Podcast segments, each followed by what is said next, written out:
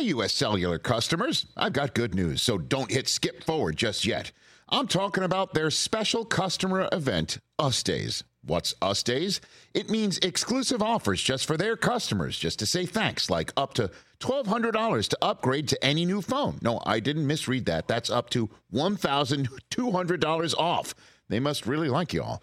Us Days at U.S. Cellular. Exclusive offers just for you, just to say thanks. Right now, U.S. Cellular customers could get up to $1,200 to upgrade to any new phone. Visit uscellular.com for terms and restrictions.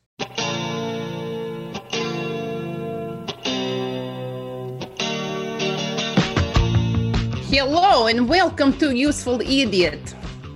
I love your Russian accent. And it's good, right? Right on the money. It's awesome. Yeah. Right on the rubles. Yeah, the hello is very good. Uh, well, welcome to Useful Idiots. I'm Matt Taibbi. And I'm Katie Halper. How do you say rose in Russian? Rosa.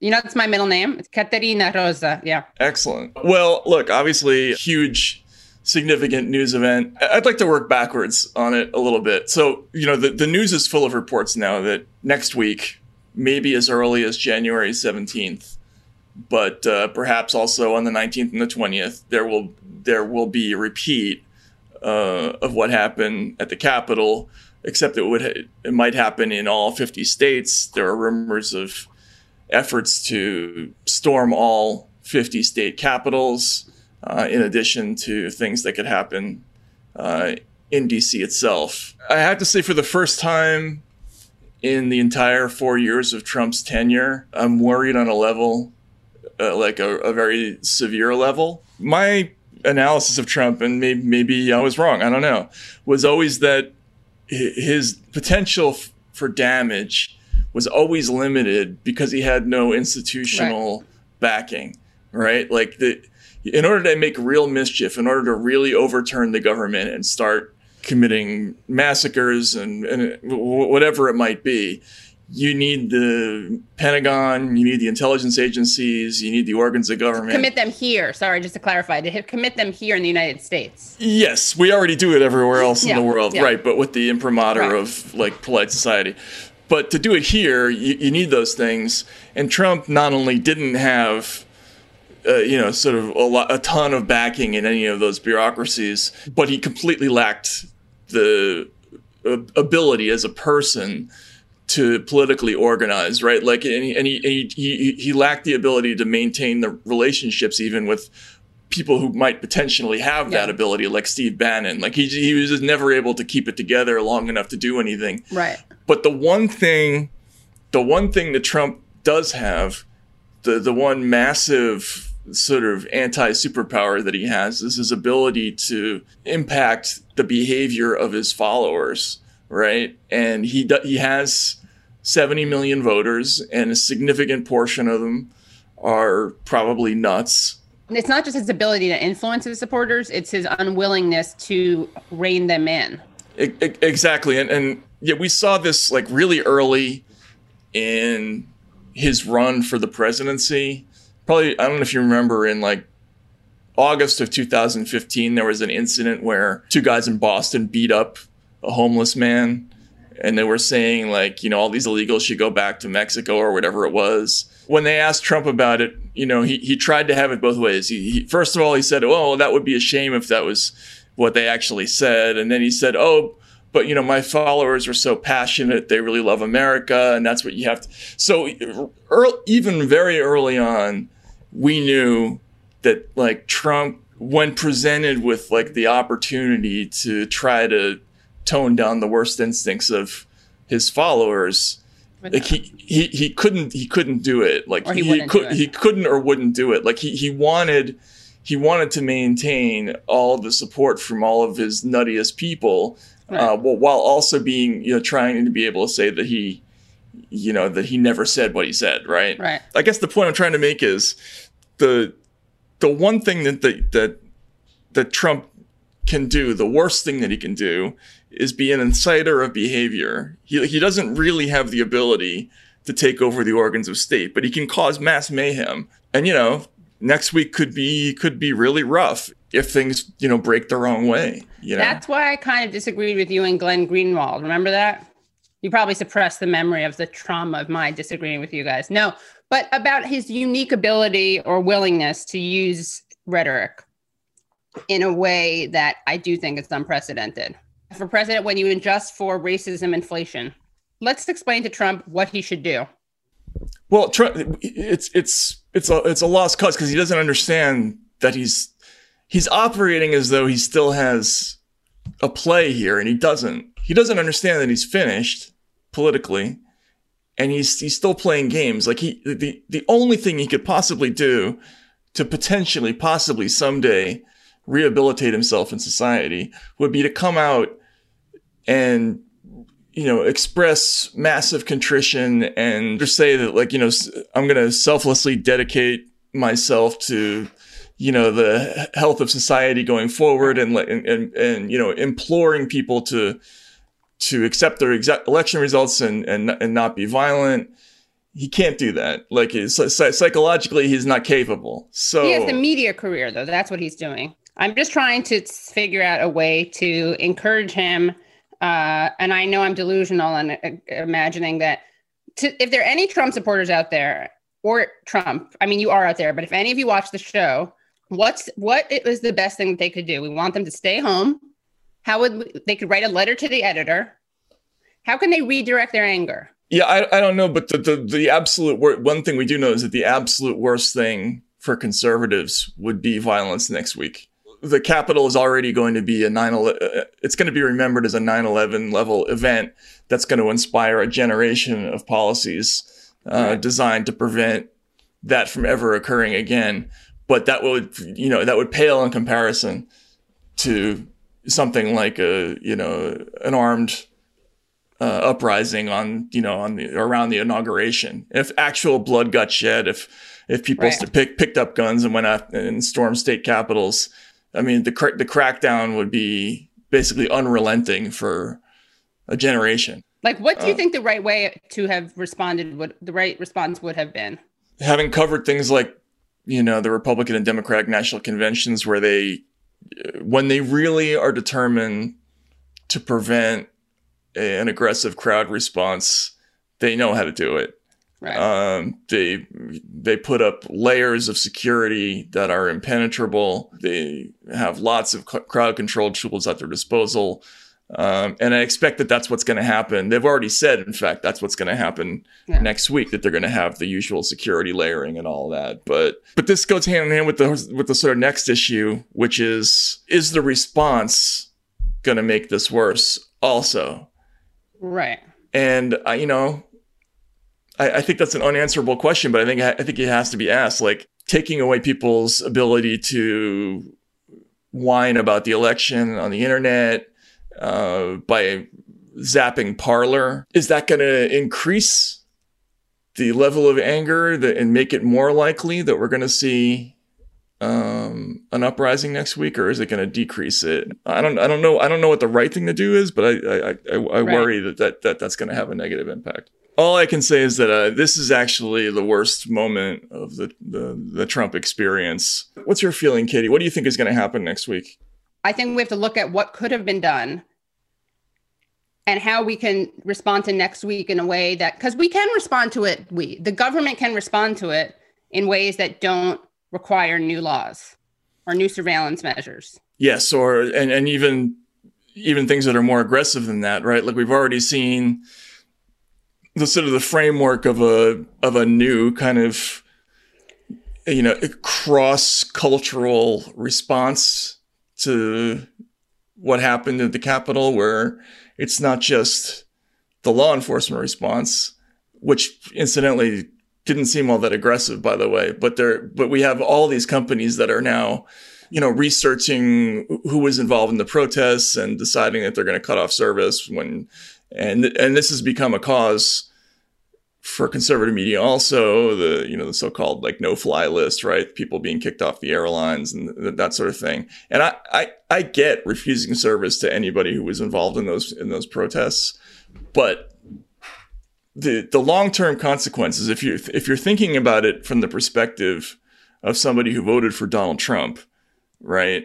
And you're thinking my future is is to be designated as a terrorist and to ha- to be in a to live in a country where essentially I'm in a, I'm in a social credit score system where ex post facto I, I may be rendered ineligible for a whole range of services just by virtue of my vote or whatever it is.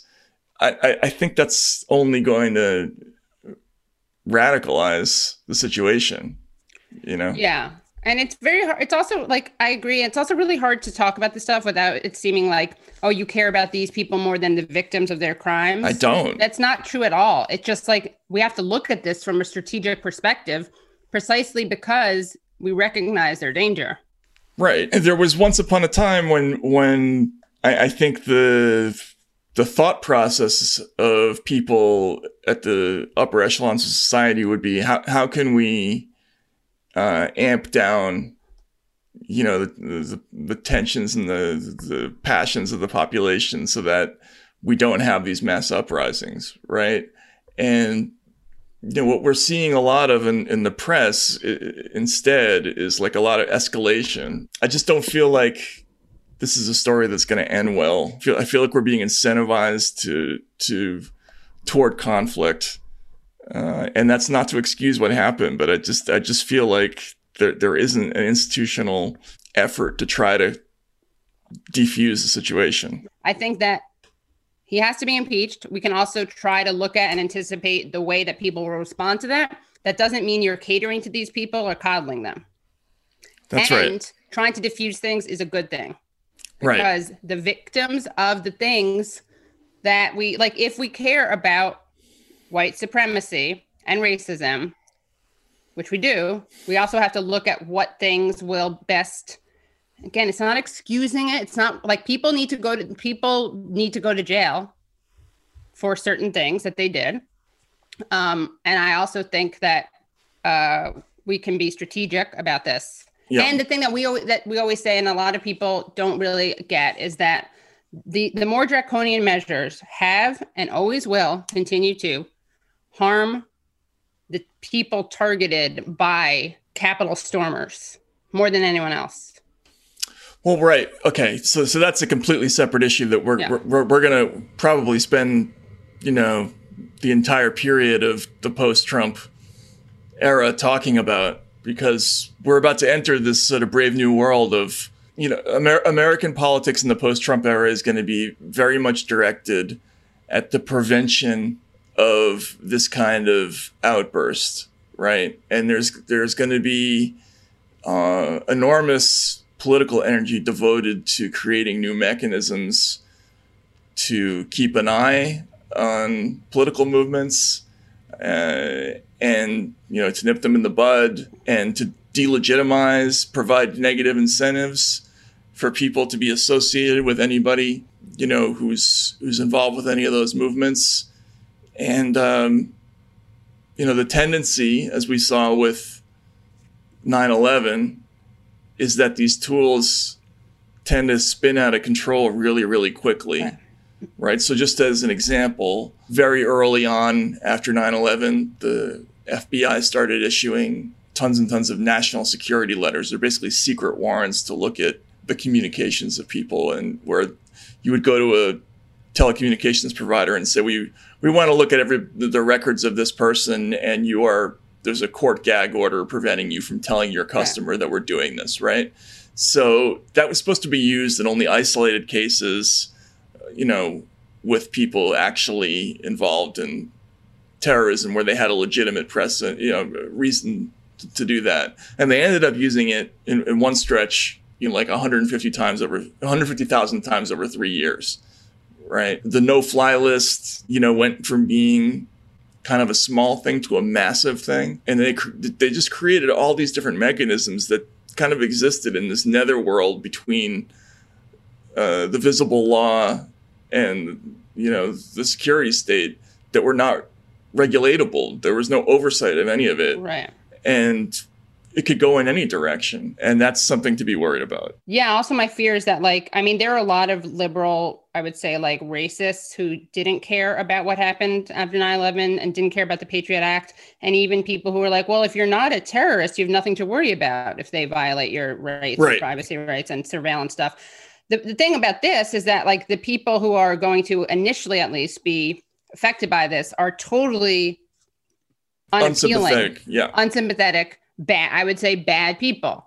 Um, but we have to be able to separate that from the again, not just in principle, not just like a Voltairean enlightenment uh, level, but a how will this like empower and embolden and strengthen a security, uh, a surveillance state, a police state, all these things that again function mostly, mostly to harm the mar- marginalized groups, not the stormers. Right. Which is what we saw after 9 11. Right. What, what tends to happen in these situations is that you, you create new mechanisms and they take on lives of their own. Yeah. We're already seeing that, that this that this new world is you know it's it's hard to describe. It's not something where we're just going to pass legislation. It's some of it is just in, you know informal um, actions of private companies that you know there there is no recourse. There's no transparency. There's no anything. You know. But I'm I'm more afraid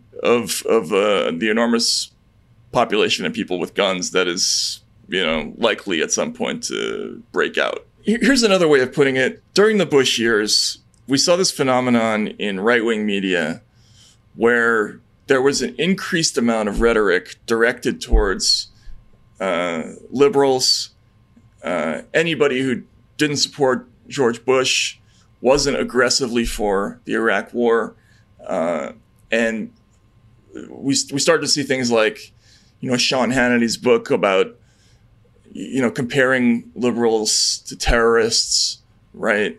And there was this sort of um, unrestrained rhetoric where suddenly people were talking about, you know, enormous numbers of just ordinary American uh, people who didn't vote for George Bush as being equivalent to Al Qaeda or something like that. And the the the trap that Republicans fell into during that period is forgetting that at the end of the day they still have to live with us, you know, uh, and they didn't have a plan for how to get a, for how to think about people who didn't agree with them politically. All they could think about was blame, right? They weren't thinking in the direction of like how how, can we all occupy the same country and and live with each other and what's what's a way to what's a way forward and i think they really lost themselves uh, in the in their vitriol during that time period and people are going to kill me for making this this comparison but i, wor- I worry about that um, that same thing happening now right like failing to make a distinction between the most radical elements of trump supporters and you know everybody else that that supported him or is a conservative or is a republican or whatever it is you know at the end of the day we still have to all live in the Right. same country And some are li- some are reachable, some are redeemable, some aren't. Some do need to be arrested. Some do need to be incarcerated. yeah at, at the end of the day we still all do have to live here. You know let's just let's just hope things get better because this whole situation is just awful. And it, it, it's fitting that the trump era is going to end this way. So let's let's let's Right. do the four food groups because there's stuff that happened this week that we that, that is relevant to this discussion. And all right we're, we'll, we're going to do the four food groups today a little bit kind of reverse order because we're trying to talk about uh, some of the stuff that happened in the capitol. So um for republicans suck uh, dan if we could see the the tape of uh, Donald Trump's response at uh, the at the Andrews Air Force Base. He gave some remarks uh, where he, he finally addressed some of what happened at the Capitol. Uh, it's been analyzed, and people thought that what I said was totally appropriate. And if you look at what other people have said, politicians at a high level, about the riots during the summer, the horrible riots in Portland and Seattle and various other other places, that was a real problem, what they said. But they've analyzed my speech and my words and my final paragraph, my final sentence, and everybody to the T thought it was totally appropriate. Okay, thank you. Thank you. Okay. You know, Trump has the opportunity to try to have like, you know, a kumbaya healing moment. And he shows once again that he he just can't do it. Like he he's he's constitutionally incapable of going all the way to doing something socially responsible. You know, the, the totally appropriate line he, he has to know is going to be the headline all over the country tomorrow that he's denying responsibility uh, for anything that happened. And, you know, it, it, it's also, in addition to being stupid, it's just not true. Like, there was news last week that he privately admitted to, uh, in a conference call, of, uh, you know, to Kevin McCarthy and some other.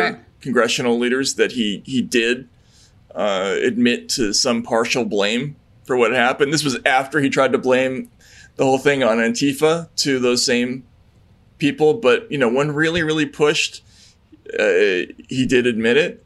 But in public, he couldn't do it. And this is, it's, it's going to massively exacerbate the situation and also basically seal his fate politically. I mean, it's not like it wasn't going to happen anyway, but this is all the evidence that anyone is ever going to need that he doesn't recognize what's happening both to him and to the country, that he's like lost his grip on the reality of the situation. I don't I don't think I don't really agree. I think he knows this is a good media thing. Like I think he knows he's not going to be a political player uh, directly. Um, but I think that this is a way for him to stay in the headlines, stay in people's hearts. You know, the people who like him are going to like him, like that he's doing this, which is disturbing. But I kind of think it's true. So I don't think he's quite as like self-destructive as you're saying.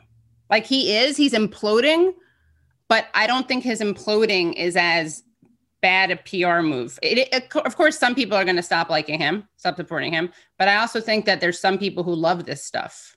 Yeah, but you know what? Uh, Trump's two lowest point of his presidency, the two lowest points of Trump's presidency in terms of his approval rating overall, were after Charlottesville and mm. now. Uh, you know, he's down at 34%, you know, 33% approval, which means that he's 12%, maybe 14% down from the summer or, wh- or whatever it is.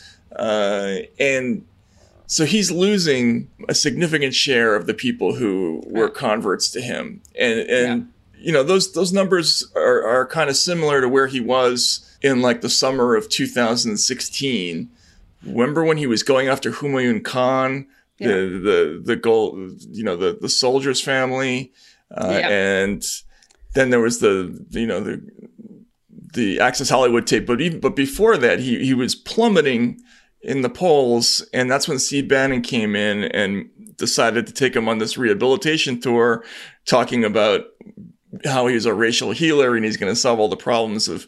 So he, they, they made a conscious decision at one point to try to to rope in Republicans who were uncomfortable with his insanity, right? They like they made a decision to try to to appeal to those people, uh, and Trump has has lost it. He he he doesn't know how, in a moment like this, to do even what a self interested politician would do in terms of trying to preserve his reputation, right? And, and maybe you're right. I mean, I, I think what you're saying is he, he's going to play to his his most aggressive fans in the moment, yeah. and that's part that's where his instincts lay.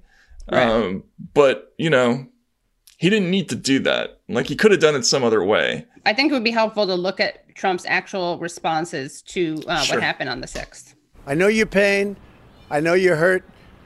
We had an election that was stolen from us. It was a landslide election, and everyone knows it, especially the other side. But you have to go home now. We have to have peace. We have to have law and order. We have to respect our great people in law and order. We don't want anybody hurt. It's a very tough period of time. There's never been a time like this where such a thing happened, where they could take it away from all of us from me, from you, from our country. This was a fraudulent election, but we can't play into the hands of these people. We have to have peace. So go home. We love you. You're very special. You've seen what happens. You see the way others are treated that are so bad and so evil. I know how you feel.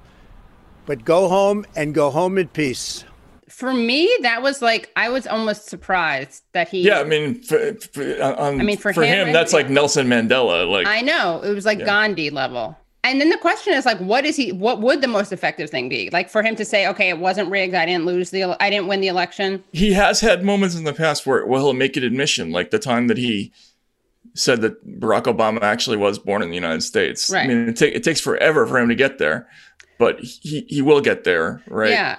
You know, his insistence that the election was stolen from him you know, probably speaks to the fact that he he might even believe that. Right. You know, Yeah. uh, Yeah. so so given that, you know, that's about that's probably the best you're going to get out of him. He also said that there's going to be an inauguration. Let's look at the next piece of evidence, please. The next thing in, in transformation video where Trump becomes more and more becomes like more like uh, uh, Mahatma Gandhi. I would like to begin by addressing the heinous attack on the United States Capitol. Like all Americans, I am outraged by the violence, lawlessness, and mayhem. I immediately deployed the National Guard and federal law enforcement to secure the building and expel the intruders. America is and must always be a nation of law and order. The demonstrators who infiltrated the Capitol have defiled the seat of American democracy. To those who engaged in the acts of violence and destruction, you do not represent our country. And to those who broke the law, you will pay. We have just been through an intense election and emotions are high, but now tempers must be cooled and calm restored. We must get on with the business of America. My campaign vigorously pursued every legal avenue to contest the election results. My only goal was to ensure the integrity of the vote. In so doing, I was fighting to defend American democracy. I continue to strongly believe that we must reform our election laws to verify the identity and eligibility of all voters and to ensure faith and confidence in all future elections. Now Congress has certified the results. A new administration will be inaugurated on January 20th. My focus now turns to ensuring a smooth, orderly, and seamless transition of power. This moment calls for healing and reconciliation. 2020 has been a challenging time for our people. A menacing pandemic has upended the lives of our citizens, isolated millions in their homes, damaged our economy, and claimed countless lives. Defeating this pandemic and rebuilding the greatest economy on earth will require all of us working together. It will require a renewed emphasis on the civic values of patriotism, faith, charity, community, and family. Again, I'm going to get canceled, but I think he needs to keep saying stuff like that. Would I like him to say it wasn't stolen? Yes. For him, that that that that's about as humane and conciliatory um, as he can possibly be. And in another universe, that might have been sold as Trump concedes is now cooperating with the incoming government, and there might have been, you know, a, a sort of a propaganda push to say this whole affair is over, right?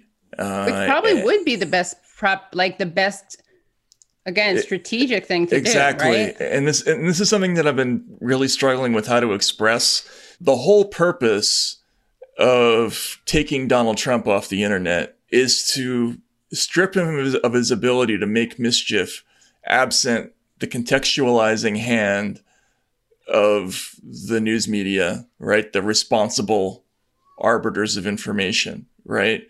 Now those same responsible arbiters of information have a tremendous ability to paint the picture of how we understand what happened last week. And if they had done a series of stories that were, you know, in, in massive 50 font type, you know, at the, at the 50 point type at the top of every newspaper and, and website saying, you know, Trump gives up, you know, buys in to a, a program of transformation, blah, blah, blah, then, you know, the situation might have been diffused a little bit. Or And might be moving forward, right? You're saying, might- I mean, they might be- still do that. Yeah, and, and look, they'll still, they will still, they, they could, they could still, and they, they, they would still move forward with impeachment with a, a, rational argument, which I think Yeah. it's it's reasonable at this point for them to argue that he has to be sidelined for the good of the country, right? At the, at this point, and that and that the the kind of inciting without without expressly saying uh, and drawing this drama out for as long as he did, they're going to have to pursue that no matter what. Right. But there there could have been there could have been a push by the arbiters of news in this country to try to to try to say, okay, we finally got him. He said uncle, you know. Right. He's he's he's leaving the scene and even though he's nuts, he's at least you know gone this far and that's good enough and let's move on, you know? Yes. And, and you don't have uh, to praise him for it. you don't have to praise him for it. If you think this is the thing that always kills me, it's like if you do think he's this threat, and in many ways, as you're pointing out, Matt, and you're someone who kind of pushed back on what makes him a threat, and it's certainly not Russia stuff. right. But if he, to the extent that he is a threat, and he is, and we already talked about how his his speech has a very, uh, you know, his his the combination of his uh, inciting rhetoric and his absolute refusal to ever rein people in, rein his supporters in. That means that like we do have to be smart about how we are reporting on this, or journalists have to be smart in how they're reporting on this. And and look, we all know that they have feelings about Trump, and that's that's. I mean, I think that's fine, honestly. Like then that's a different discussion like the role of, of objectivity versus subjectivity and reporting versus in op-eds and stuff but like they've ha- expressed their feelings towards him this entire time why not like express them in a way that will help him step down pa- uh, peacefully Exactly, exactly. Like the, the there there's a there's a way to do this that would give him a political out right a little bit more, would give his supporters a political out, right? And you know, you you don't you don't have to make him out to be a hero, but to say you know Trump finally takes takes an appropriate step, right? Which he did. Like that's not even lying to Yeah. say to say to say that that speech were for him right significant, right? And that and that could have changed the narrative. I think you're right that honestly it could have appealed to his ego and he could have Exactly. been portrayed as a uniter. And the thing is that I just want to say like there's a lot of politics of condemnation. Like that's a huge thing in both media and politics, online people, commentators, pundits, but like if you want you we have to wrestle with the fact that he and his supporters have power. That doesn't make us like them. In fact, the reason I'm so scared of him and his supporters is because I don't like them. They're scary they also have power and they're armed, right? So acknowledging that and thinking about that in the way we talk about things, I just don't think is a bad thing. It doesn't make you a, a, Trump lover. Just in case anyone needs any reminders, you know, Trump is terrible. He pardoned, I mean, his pardoning, did we talk about this? I think we, Oh, the the, the, pardoning the of the who- Blackwater murderers. the Blackwater thing, which yeah, w- w- uh, which blew me away that, that when the New York Times did their story about it, it was below uh, the line about pardoning Papadopoulos. Like oh my God, that is the perf, that is the New York Times in a in a nutshell. in a Yeah. nutshell. Like Yeah, that yeah. is the exact problem with the media's representation of Trump. Like if we the opposition and the resistance should have been highlighting things like that, the below the fold story should have been above. And right. the above should have been back pages or fine, at least just below the fold. And I also do think these things aren't mutually exclusive. I think that what he said, I mean, we can go over it, but like he did violate uh uh Twitter's terms of service. Yes, he, he he did. All right. So what do we have for for Democrats? Zach? Okay, for Democrats, I often like to say on this show, uh, and whenever I get the chance, that Cuomo is a kind of, in many ways, he's Trump light, not in affect, although he's a little goonish. We can admit to that. He's Trump But- with better hair. He's Trump with be- Trump with better hair, better uh, skin. He's a nice olive hue, and all he needs to do, all he needed to do to be seen as a hero, was basically not sound like an idiot and just read updates. That's it. Just read updates so that people felt like they were being taken care of and that he had their best interest, you know, in mind. Of course, he didn't for many reasons that we now know. Uh, we knew at the time. But here's a great example. Uh, of a recent statement he made that kind of reveals what we're dealing with. He tweeted, We simply cannot stay closed until the vaccine hits critical mass. The cost is too high. We will have nothing left to open. We must reopen the economy, but we must do it smartly and safely. That's one thing he said. Another thing that he said was that uh, he's going to be, he announced a plan that includes more than 150 pop up concerts featuring artists such as Amy Schumer and Hugh Jackman, socially distant performances in venues with a flexible seating and a grant program. Hugh Jackman will benefit over a thousand artists. Yeah, that's the big um, problem with this is the casting. Uh, who is going to come out? Would you? I would never risk my life for Hugh Jackman. I don't know. I might just out of out of like for irony's sake. For your for the tombstone.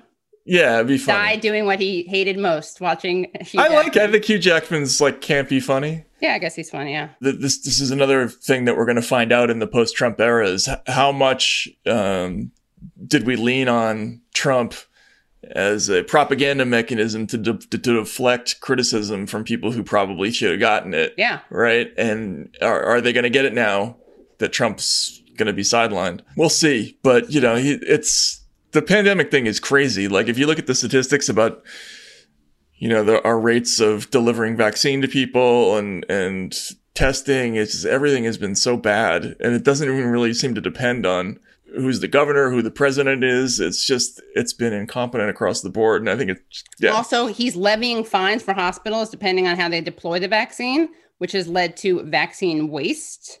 Oh um, well, yeah, I know a lot about that. Yeah. Yeah, it's it's terrible. And so yeah, just look at it and, and you'll see there's a great piece about this in Teen Vogue um, that you can read that I recommend. Andrew Cuomo is botching the COVID nineteen vaccine rollout in New York. All right.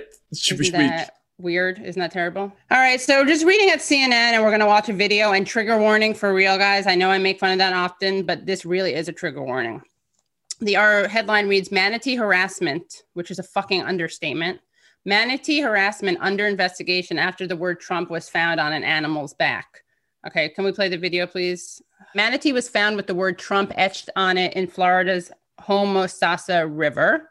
The present name seems to have been scratched onto algae on the animal's back. The U.S. Fish and Wildlife Services and Florida Fish and Wildlife are investigating, so it's being investigated. A $5,000 reward has been offered for information leading to a conviction in the case. Harassing a manatee is a federal crime, punishable by a five fifty thousand dollar fine. This is really and I couldn't that be really terrible, but it's luckily not as deep, no pun intended, as we thought. Yeah, because they just wrote it in the algae. Yeah. So this is almost this is almost like, you know, this is a isn't that isn't that a teachable moment? You know why? This is what we're saying that they should do, Matt. What? You know what I'm saying? What? This connects to what we're saying about how the media should talk about Trump.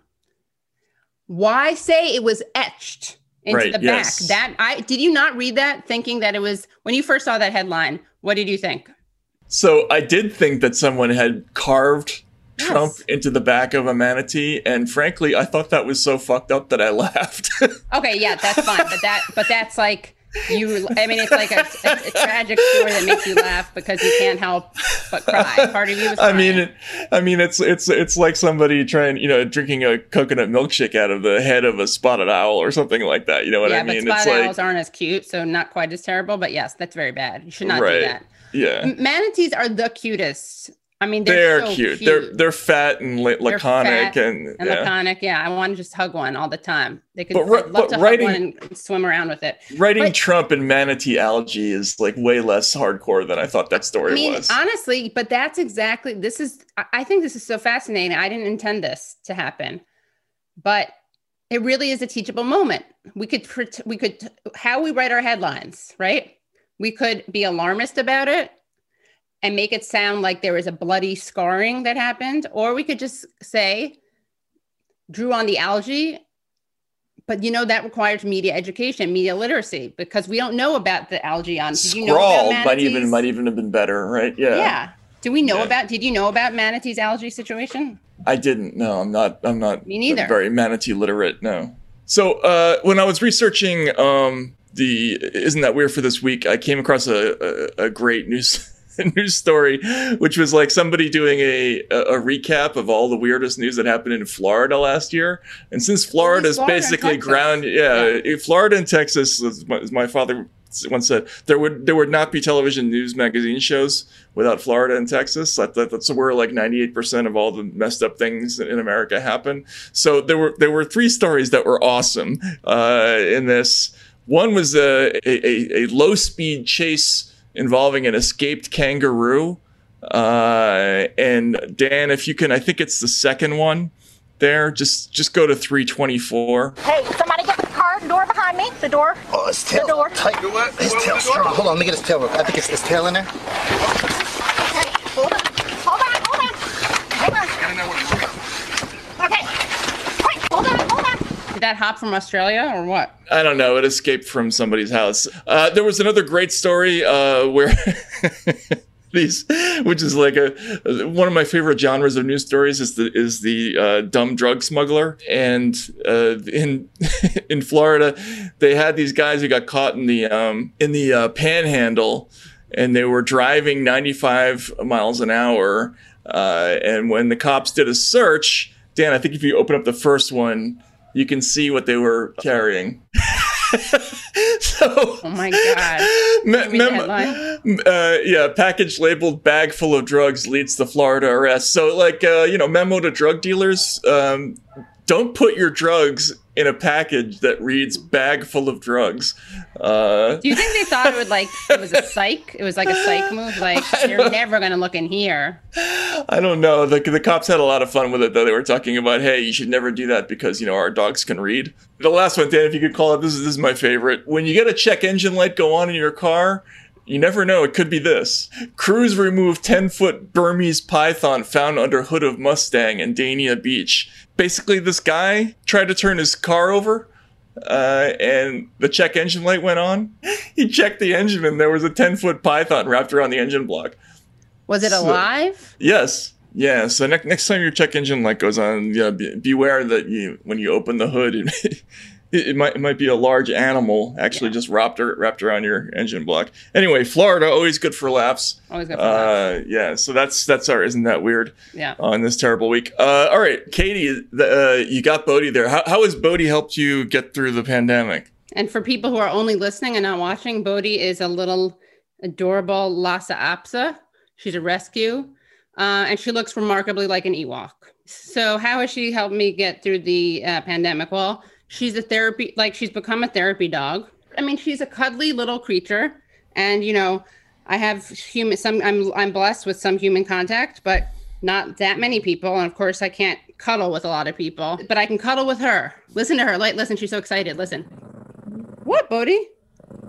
Oh, she's upset that she doesn't get to test the products. Well, Katie, if you didn't know, from the beginning of the pandemic, PetSmart has been an essential retailer, making sure that you get everything that uh, your pet Bodie needs right when you need it at, over uh, 1,600 convenient locations. So, just in case you you, you need to, you wanted to know what what goes on at PetSmart stores, they have cleaning and disinfecting protocols where they follow CDC recommendations.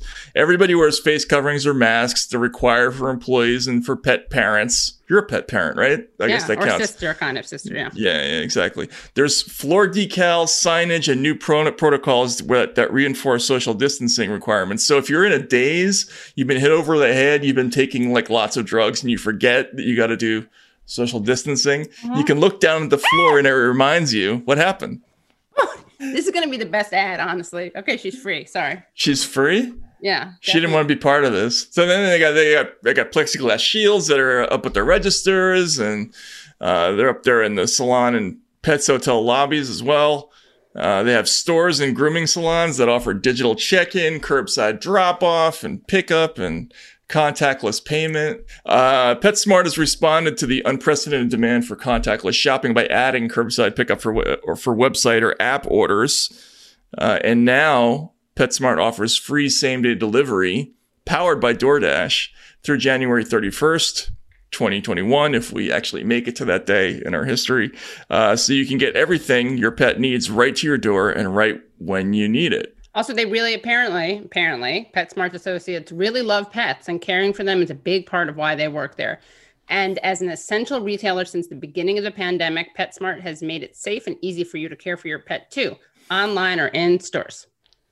Yeah, PetSmart, the health and safety of employees, pet parents, and pets is what's most important, which is why they require face coverings, support social distancing, uh, and have installed plexiglass shields and enhanced cleaning to follow CDC recommendations. which I think we said already, but that's Yeah, okay. but you gotta you gotta drive it home. You, you know? got to drive it home because people forget. Or if you're interested in contactless shopping, just order online at PetSmart.com or on the PetSmart app and enjoy that easy curbside pickup or free same day delivery powered by DoorDash through January 31st. So you can get everything your pet needs really without having to talk to a person or interact with Barely, the person. You yeah, can just yeah. click basically. Yeah. Uh, and then it goes right to your door and right when you need it. And then just check out PetSmart.com for more details. All right. So we're going to, our, our guest today is from the World Socialist website. His name is Andre Damon. And um, we wanted to have him on for a couple of reasons. He's somebody I've interviewed before in the past a couple of times um, on the issue of tech censorship and things that are going on on internet platforms because both uh, he personally and the World Socialist website has played kind of an unusual role, and that's in the story. They've they've been kind of front and center uh, at propagandizing some of these issues uh, from the start. Uh, they did a lot of research on it, and, and I think you know Katie and I both were interested in trying to, I, guess, remind people that uh, this is not an issue that entirely only affects uh, the right. In fact, uh, if you go back and look at the genesis of some of these some of these issues, you know, historically, always speech crackdowns in America almost always involve socialists or communists. Yeah. Uh, but it, even even with this speech moderation era, there it, it began with a lot of sort of alt and alternative and socialist sites. And you know they, they were one of the first people to among the first people to Right. notice that. So- And also, as you know, you guys should check out uh, if you ha- if you haven't already seen or listened to it. We did a great show with Ali Abunimah right. from Electronic Intifada, where he talks about how all these things bite um, the left and bite Palestinian activists in the ass, and they, yeah, Facebook just deactivates Well, the- left and right. The Palestinians are like the canaries in the coal mine. Like uh, wh- wh- whatever, like new technique for clamping down on speech is going to happen. Like it happens to Palestinians first almost every single time. Yeah, the But then, time. and the double whammy is a Palestinian leftist. Uh, Oh, yeah, forget it. yeah, so forget it. But uh, but anyway, Andre's an interesting guy. They've done a lot of interesting work at the site in the last four years, and we wanted to hear his reaction to what happened with all the tech stuff that happened last weekend, and also so just for people who don't know what happened, like there was a, a whole series of things that had that took place. Uh, Donald Trump was obviously permanently removed from Twitter. I think the more significant story was involved Parler, which is a which was created as kind of a free speech app uh, to be an alternative to Twitter, and it was um, essentially uh, removed from the internet when Apple, Google, and Amazon kind of simultaneously and clearly in coordination went to Parler and told them that if they had 24 hours to start moderating content, or else they would be to start moderating it. yeah, to start Yeah. moderating, yeah, or else they would be removed. And um, you know, the, the the issue there is that it it uh, you know these are it shows the monopoly concentration of these companies. Like you, you you just can't have an app in a universe where basically everybody gets their information either from an Android or or an iPhone. Uh, so um, that was a significant development, and Yeah. then there were there were some other things that happened. But you know, I don't know what his feelings about that will be. But let's talk to Andre about the history of all this and their take on it and some other things. Welcome to Useful Idiots, uh, Andre Damon from the World Socialist website. Thanks for coming on. Thank you very much for having me. Well, WSWS. That's right. That's right. We have a lot we wanted to talk about today. We were really interested to talk to you because there have been a tremendous, um, there's been a, tr- uh, a lot of developments uh, on, in the area of content moderation, sort of big tech uh, regulation of speech. And uh, you, you have a really interesting role in this issue because you are among the first people uh, in the entire media landscape to really pay attention to uh, to some of these issues. Uh, I wonder if you could just sort of start with how the World Socialist website came to be interested in the whole question of content moderation uh, as far as the big platforms go. Yes. Uh, well, um, in uh, July of 2017, uh, we noticed that search traffic to the World Socialist website had fallen by approximately 75% in the span of just a, a few months. Uh, and when we started investigating this, what was was behind this, uh, we also found that traffic to left wing websites, uh, anti-war, progressive left wing websites, had also plunged by a similar amount in that in that time frame. Uh, and what we, uh, st- as we were researching this, uh, we came across a blog post by Ben Gomes, the at the time the the VP of search for Google uh, who said that Google's uh, was implementing a change to its algorithm, uh, which subsequently became known as Project Owl, uh, aimed to surface what they call authoritative content. And uh, they published a, a protocol for the reviewers of, of articles or of, of searches, basically. They, they had a group of people evaluating their, their search results.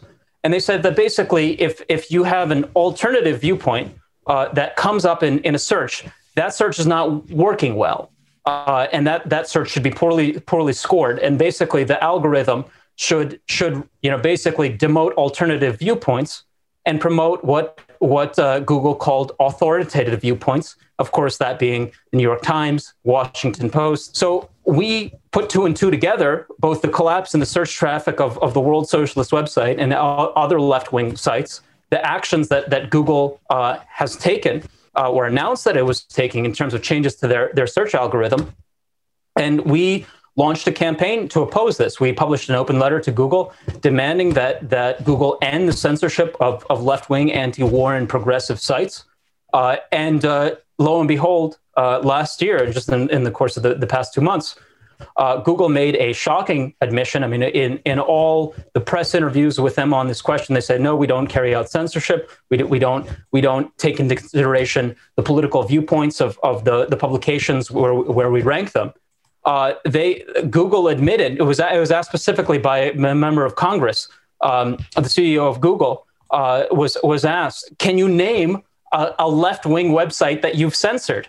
And, and he, he replied, the World Socialist Review, uh, meaning, of course, he's a, for whatever reason, it was if you Google World Socialist Review, the first two results are the World Socialist website. Uh, it was an admission, frankly, that you know he said there, there was a compliance issue with the World Socialist Review.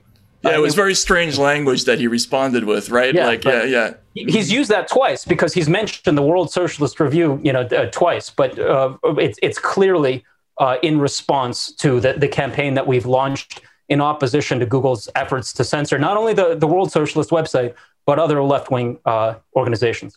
Also, just to clarify, because there's so much intra-left uh, feuding and beefing, I think you're probably aware of some of that. Um, the the sites that were were targeted uh, were you know besides World Socialist website was uh, things like Alternet, right? Mm-hmm. Media Matters, you know, yes. which is a democracy now. Yeah, yeah. Mm-hmm. but I mean, just to you know, Media Matters is pretty. It's like a blue dem, you know. Mm-hmm. Uh, it's literally a David Brock house. Yeah. Um, so just so people get the sense of the of the range of of sites. Yeah, so it was very um, broad. Yeah. Not and, just, yeah. and, and and this this whole uh, issue of authority yeah. which is a, a, very amorphous term and very hard to define. And I, I mean, I, I did a story on this and um, I asked them repeatedly to explain how, how they came about their definition of authority, but it's based on this idea where they they they give people a survey, right, and they ask them to rate what they believe are authoritative sources, mm-hmm. uh, and that's how they come up with this definition of what an, author- uh, an authority is. And so, like the ex- example they gave me was in the, in the, old days, if you did a search on baseball, like your local little league might come up, and now it would be MLB.com. Uh, but it was kind of an end around to sort of push down alternative uh, sites in, in, the in the end run, right? I mean, that's what happened uh, ultimately. Well, I, I think uh, you know in in this case, uh, the the example of the New York Times 1619 project is really telling, because you know whatever the the, the rationalization that that Google and other uh, technologies companies uh, used to censor left wing political and news organizations. Uh, the fact was that they were basically promoting the, the, the, viewpoints of the political establishment and, and de- demoting left wing political viewpoints even under conditions in which, uh, as in the 1619 project, the New York Times, uh, you know, the, the, the sort of flagship publication of the, the Democratic Party, uh, the so-called newspaper of record, uh, was waging a campaign against basically uh, the entire uh, authoritative narrative of what American history was, uh, and and specifically, you know, the, the claim that uh, the American Revolution was essentially an insurrection of slaveholders aiming to defend the institution of, of slavery. that African Americans and blacks in the United States fought alone and both of these, these claims uh, were, were belied uh, or, or, completely, totally refuted uh, by a, a, series of the, uh, some of the most renowned historians of American history, uh, including uh, Gordon Wood, James, James Oakes, McPherson, and others who had interviews on the World Socialist website. And the World Socialist website was the first um, really new, news media outlet to seriously criticize uh, the 1619 project. And we we had interviews with, with all of these historians in which they they really demolished the central arguments of the 1619 project that the uh, that that the true founding was was the beginning of, of slavery in the United States. Um, and yet, if you search for 1619 project, I haven't done uh, done the the checked it in the, the, past few weeks, but the last time uh, we did, you know, basically we, we had this discussion. Uh, you would not find the interviews with uh, Oakes, Wood, McPherson, anywhere in the top, you know, 30, 40 uh, results. And they are the, the authoritative viewpoints on, on this question. Right. So basically, what you're saying is that the definition of authority is extremely malleable when it when Yeah. it comes right down to it. Right. And who takes this survey to, to determine this, Matt, that you mentioned? Uh, they they did a they do like a, a they have this thing you can actually find it online and I think they just do a basic survey of users. We should do Uh, it. in yeah, we should, we should we should do it. Yeah. Um, but but basically, your uh, discovery basically was that this new formula, this Project Owl formula, was having the impact of systematically pushing down the search results for alternative media and especially left wing media. Uh, and your your research was received well enough that you actually got the New York Times to do uh, a story about it. Uh, didn't that actually happen? Or was that in late? Yes. Did, okay. Yes, Uh, and, and they, they published uh, dutifully Go- Google's rebuttal that uh, Google, uh, you know, Google does not take into account the political viewpoints of of, uh, of of organizations in determining what's authoritative and what's what's not. And of course, you know, subsequently they said, you know, give, uh, the uh, uh, a congressman said, give me a, a left wing organization that you've censored, and they say the World Socialist Review slash World Socialist website. I mean, I don't know if we want to get into this now. The question of censorship and what defines censorship, right? Because a lot of people will say, oh, it's not censorship because you have the right to say what you want, just not on this thing. Or, you know, Google has the right to do what they want to do. Facebook has the right to do what they want to do, et cetera, et cetera. So um, both of you uh, are much more expert in this field, but I just wanted to make sure because I, I know that a lot of viewers and listeners have that.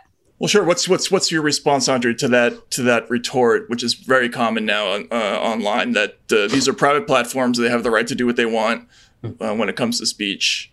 Well, we, we don't accept that that rationality. Uh, we don't accept that that argument. Uh, and and the fact is that um, when with regard to this whole campaign of against uh, what what uh, figures such as Mark Warner and Adam Schiff called you know extremist uh, you know viewpoints, extreme viewpoints, uh, of which in which they they put left wing and socialist viewpoints in that category. That whole campaign uh, was in fact instigated by by members of, of Congress. Uh, and there have been repeated hearings that if you search on the World Socialist website for you know hearings uh, in Washington on on censorship, you'll find probably dozens of articles, including some where we, we reported uh, directly from Washington on these hearings, uh, in which the members of Congress uh, demanded that uh, Google, Twitter, Facebook suppress oppositional viewpoints and effectively carry out censorship. And if, if con- you know the, these members of Congress say, okay, uh, these corporations have to suppress left-wing views, uh, that I mean, uh, the First Amendment says Congress shall make no law, uh, you know, prohibiting the, the freedom of expression. Well, if you've got Congress putting pressure on on these corporations, saying you have to do this, I mean, it, clearly it is a campaign of of, of censorship, uh, and it and it must be opposed. Yeah, and also I think there's a big um, confusion around what these um, sites. It's kind of like with capitalism and the alleged invisible hand, right? Where it's like this is just free marketplace of ideas, free marketplace of in capitalism, just free market.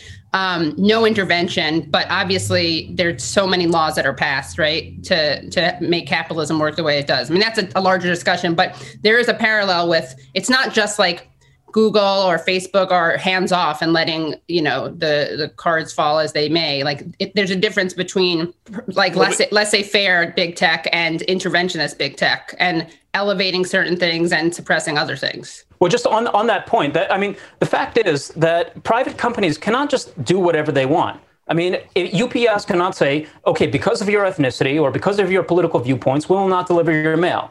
You know, it, the, that's why my mail is so slow about, lately. Sorry, that's why my mail is so slow. They're on to me and my ideas. yeah, no, but the, the fact, right? Well, the, I mean, the, the, fact is that you know you, you can't say if you if you operate a you know a, a restaurant, you can't say okay, I don't I don't uh, allow people of a particular ethnicity uh, to to be seated in in my restaurant. I mean, they, these these uh, companies uh, carry out a vital communications uh, need in society. Uh, and, and basically, they, they have a, a requirement uh, to protect the freedom of expression of, of uh, people using their, their platforms. Or at the very least, not be discriminatory. Yes. Right? Yeah. Um, okay, so in the context of all that, uh, what would you say to people who are, are now cheering? You know, the, there there have been some pretty dramatic moves just in the last couple of weeks. I think the most the most significant for me was what happened with Parler, and I'm I've never been on Parler. I've uh, never. Uh, I don't know. I don't know. Actually, know anybody who goes on Parler, hmm. but the the significance of basically two or three companies being able to completely remove a platform in you know the, the space of a couple of days. What what do you see as the implication uh, or uh, what what do you think the implications might be of the th- of the events of the last couple of weeks for speech generally going forward? Mm-hmm. Well, this is uh, this is a, a, more complicated question, mm-hmm. um, and I, I, wanted to just uh, read to the the uh, the statement uh, published by Joe Kishore and, and David North in the World Socialist website in in the aftermath of the alleged or of the attempted coup in in Washington uh, specifically replying to uh, those who say that the greatest issue now is the fact that uh, Twitter has removed Donald Trump's account, and that you know this is this is the sort of the spearhead of, of censorship, uh, the removal of, of, of Trump's Twitter account. Uh, and we replied, Trump is not merely an individual, let alone the representative of a dissident, progressive, and left wing movement. He is the commander in chief of the armed forces of the United States, with staggering power at his disposal, including the power to launch a nuclear war as long as he is president, to insist on his unfettered access to Twitter and social media so that he can mobilize and incite his fascistic followers throughout the country as if this were a critical free speech issue is politically irresponsible, if not insane. And if it is impermissible to shut down his Twitter account, it must be doubly impermissible to demand his immediate removal from the White House and arrest. Uh, so I really, you know, we really draw a distinction uh, between the censorship of left-wing political organizations uh, and the the action taken by by Twitter uh, to remove Trump's uh, Trump's Twitter account under conditions where he is actively inciting uh, violence against his political opponents and attempting to, to overthrow uh, democratic forms in, in the United States. We, we do draw a distinction on that. Uh, we do not think that the, the central you know, demand of, of left wing uh, organizations, and certainly our central demand, is not hands off Donald Trump, give him back his Twitter account. It seems like there's a distinction between the president and non-president. I, am I find it as a, a, leftist, I find it tempting to say there's a difference between the left and the right, but I think that's like a kind of murky line. Um, but with Trump, it seems like what's very straightforward is that uh, you could, you know, it's already elite, right? It's already violates terms of service to incite violence, right? And the argument is that he has been doing that.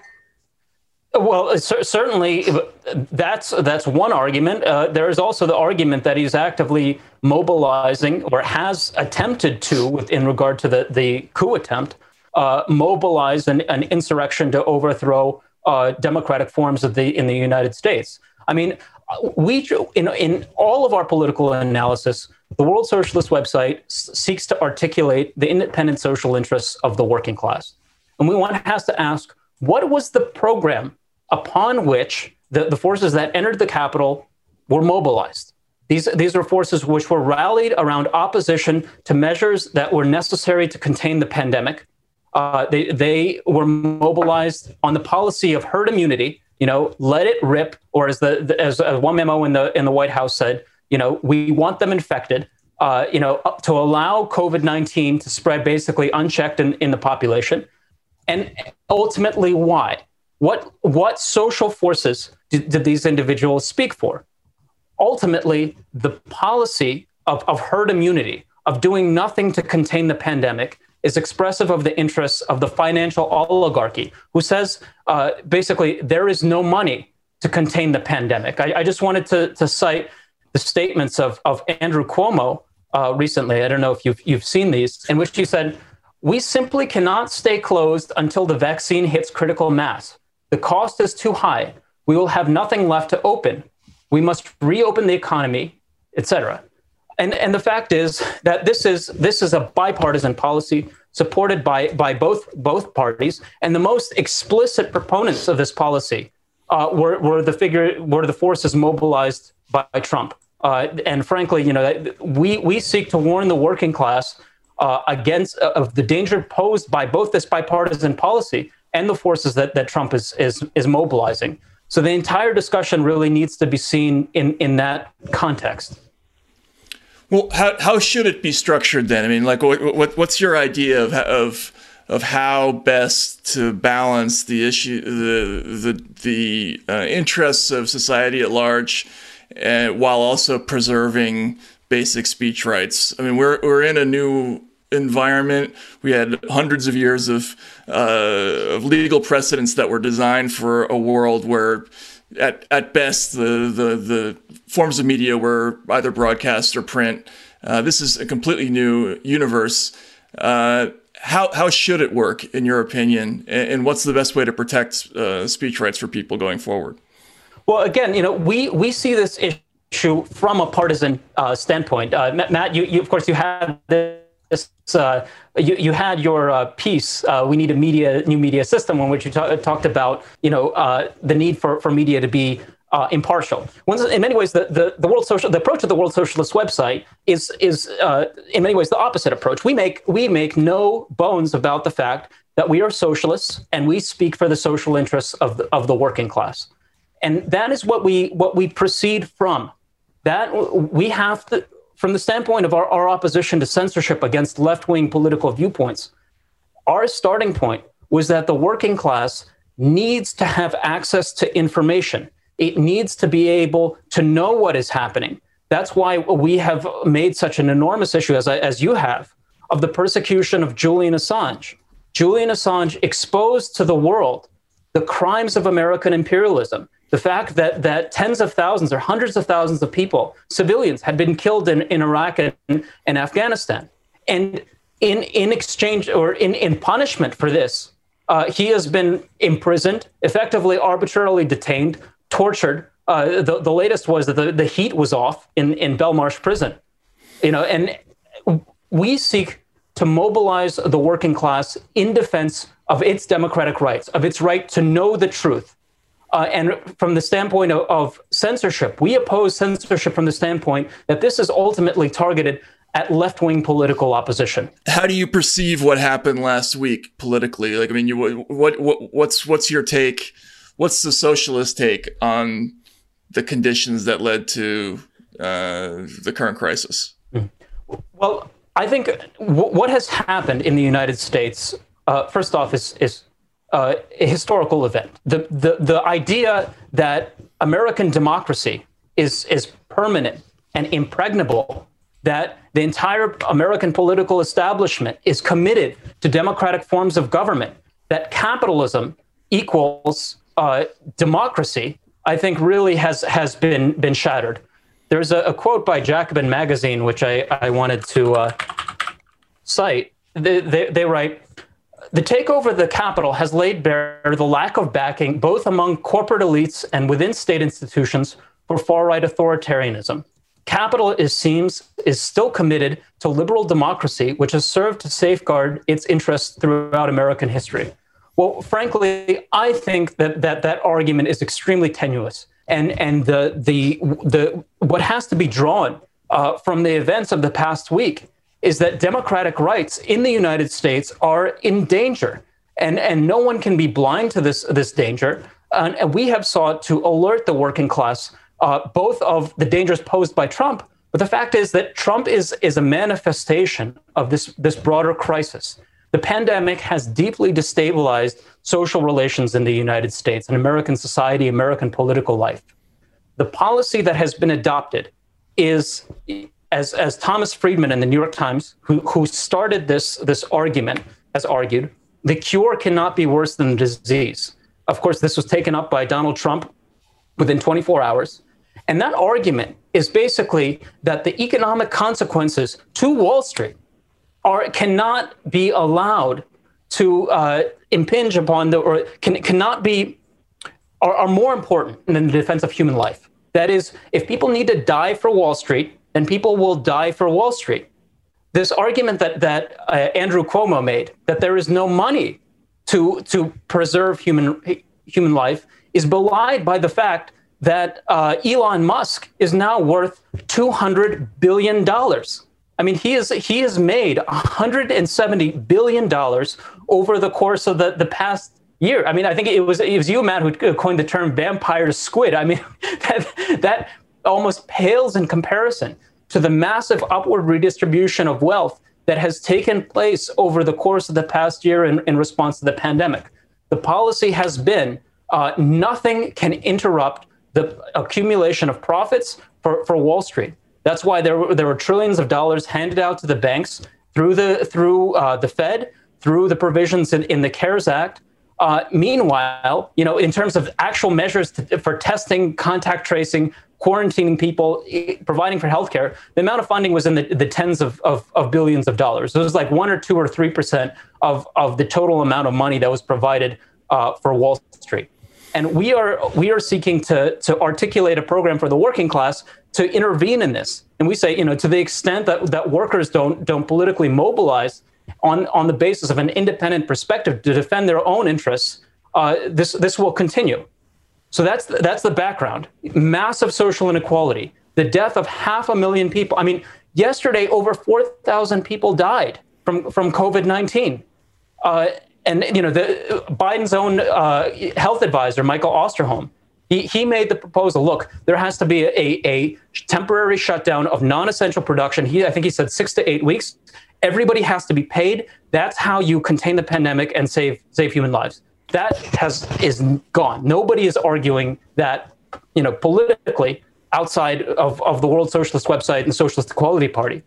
Um, and that's that's what we're we're I mean from the standpoint of organized political opposition, and that we're trying to mobilize a response of the working class to this entire you know this this entire setup. That is the policy of the pandemic, social inequality, and we see the attack on democratic rights both from Trump and from all sections of the political establishment within that framework. Okay, so so given the rising amount of inequality, and we've seen this growing for quite some time now, but it's been accelerated significantly in the last year, uh, as you point out, by the pandemic. First of all, has there been an, um, a surge in interest in your site and your movement?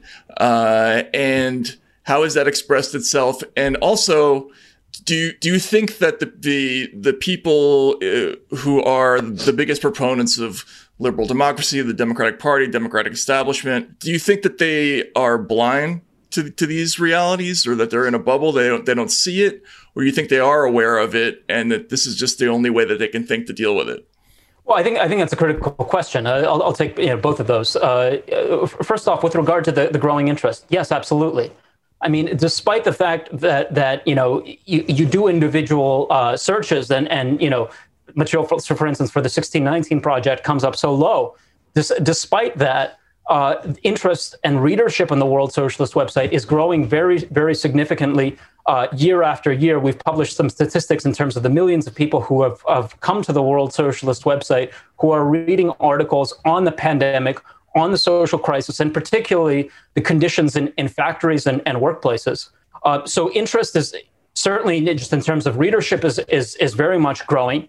I think perhaps the greatest manifestation of that, and if you search the WSWS for rank and file committees, more and more among sections of the working class, among auto workers, manufacturing workers, healthcare workers, educators, all over the country, and in fact internationally, workers are in, in working with the Socialist Equality Party uh, and coordinating through the World Socialist website, setting up rank and file committees. That is, workers' committees uh, committed to defending their safety and their social interests, independent of the entire political establishment, in, independent of the, the trade unions, uh, and on the basis of an independent, you know, opposition ultimately to capitalism.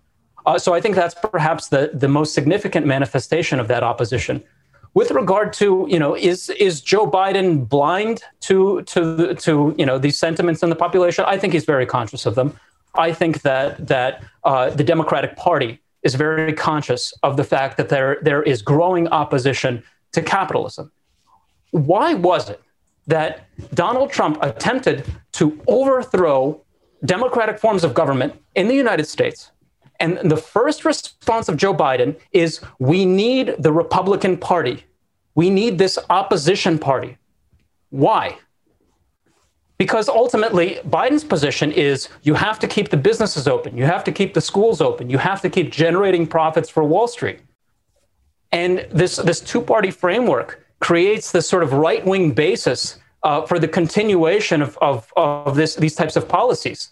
You know, there, there's Biden's central concern is that the Republicans continue to set sort of the, the tone, set the agenda. That's why they've all they're working to set up some sort of political settlement with them, some sort of compl- political compromise uh, in which they continue to be a major force in American political life.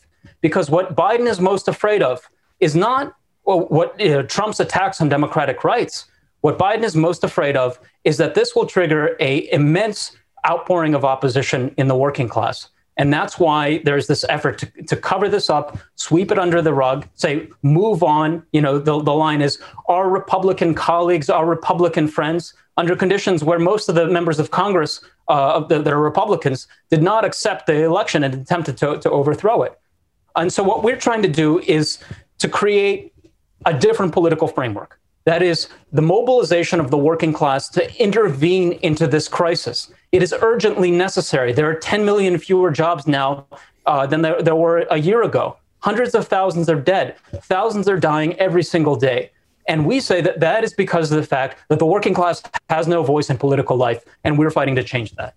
All right, so so in conjunction with with the sort of rising problems of inequality, and you go you can go all the way back to Occupy Wall Street when this started to become part of kind of pop culture uh, discussions. There there is a sort of growing spectrum of people who would identify themselves as left or leftists. How do you define all those those folks? Like, what's your take on the Democratic Socialists of America? What what's your take on, for instance, somebody like um, Elizabeth Warren, who presented herself as left of center and as an opponent of uh, you know the excesses of corporate capitalism. Although she called us, she, she was careful to identify herself as a capitalist. Capitalist to the bone. To the bone, right? Exactly. Uh, and then everyone in between, because there, it's you know, as with everything else in America, everything gets commoditized, including you, you know leftist political views. I, just was curious, as as the sort of the true north star of actual socialism. What's what's your take on this whole spectrum? Well, you raised specifically uh, the, the Democratic Socialists of, of America. Um, we believe that the, the, Democratic Socialists of America are basically a wing of the, the Democratic Party. Uh, you know, it's sort of like a, almost an astroturf operation for for for the Democrats in the sense that that the the greatest the greatest task that they present themselves is to subordinate working class opposition, opposition among young people, among broad sections of the population, to the Democratic Party. To say, okay, you can, you should not build an independent political organization. You should support Democratic candidates, you know, AOC, Sanders, et cetera, one one or the other, you know. And invariably, what is the lesson of the Sanders experience? I mean, it happened twice now. He he he conveniently withdraws under to allow the opposition to uh, you know bas- basically the, the consolidation of the Democratic field under under uh, Biden. Uh, you know, he he endorses Biden. He's a, a right wing, absolutely right wing candidate, and it happens over and over and over again. They they they use these figures, such as Sanders, such as Ocasio Cortez, to claim that there is a a progressive, you know, constituency within the Democratic Party. But the actual policies of the Democratic Party, if you if you go through, you know, the, the entire lessons of, of Clinton, of, of, of Obama, what, what were the policies under, under Clinton? You know, the ending of, of Glass-Steagall, the, the complete deregulation of the financial system, setting, setting the stage for the crash of 2008, mass imprisonment, war under Obama, drone murder, you know, the, the bailout of the banks to the tune of trillions of dollars. You know, the, the, uh, what was Obama's cabinet? Timothy Geithner, you know, and and it just that's know, not fair. Of, he also had very good people like Larry Summers working with him. right. Th- thank you for that clarification.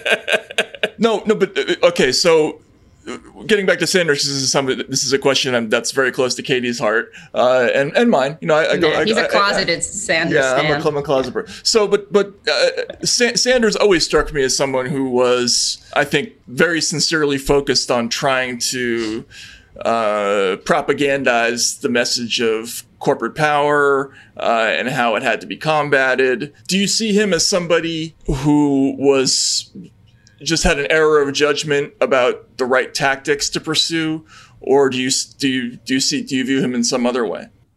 Well, I think, frankly, you know, there, there are many people who support Sanders for, for all the, the right reasons uh, because you know his yeah his statement about you know the billionaire class with social inequality that obviously resonated with with uh, uh, millions of people in the, in the United States. However, we believe that his political program what is what is his actual political program the reform of the Democratic Party, just like Corbyn's program was the reform of the Labor Party. We believe that is destined to fail we believe that there is no, you know, there is no avenue for that. We believe that there has to be a different social constituency because, you know, you you you, you mentioned Trotskyism. We are Marxists. We seek to articulate a political program for a social class that is for the working class. We seek to break the working class free from the, the party of Goldman Sachs and Wall Street and the military and the CIA and we say, look, there there has the Democratic Party has to be opposed, and there, it can't be it can't be reformed or renewed. Why this attachment to the sclerotic, you know, the, the party of the copperheads? You know, it was uh, uh, uh, the, the, sort of the, the, the political wing of the KKK in the 19th century. Why, why, why is this the avenue for all social grievances, for all social opposition. And we simply disagree with that perspective. And we think that that's a perspective that leads to disaster and disarming the working class. You know, you, you say there's a, a lot of, of conflict on, on the left. Well, we believe that there, there are objective reasons for that conflict. We believe that there are real disagreements over, over policy. And we seek to articulate what we view as the independent interests of the working class. And in our view, and this is, a, I think, a central differentiation, we fight constantly against the subordination to the, the Democratic Party. We do not endorse Democratic candidates. Uh, you know, we, we do not support them. We say that, that the working class needs its own political organization to articulate its own views. That's the best way that I can try to sum up those, those differences, which are very real and very objective. And we feel that more and more uh, people will come to the conclusion that ultimately reforming the Democratic Party simply cannot happen. So what I know what the focus of this was going to be kind of censorship and free speech, but um and big tech and uh, all those great things. But I mean, I, I, guess the big question is, and I'm not, I, I know I'm not like breaking new ground here. Is uh, yeah, the, the Democratic Party is rotten, and what do we do in the meantime? I'm uh, with electoral politics. I mean, probably a lot of people say abandon them, but I think then people are. I mean, do you think Trump is is is worse than Biden? I'm not saying this in a okay, you do. Yeah. So how how do things like how do we if Trump is worse than Biden, how do we, you know, both engage in electoral politics in a way that gets Trump out of office um, and also uh, tries to achieve these larger goals. Because I do think that the Democratic Party is rotten.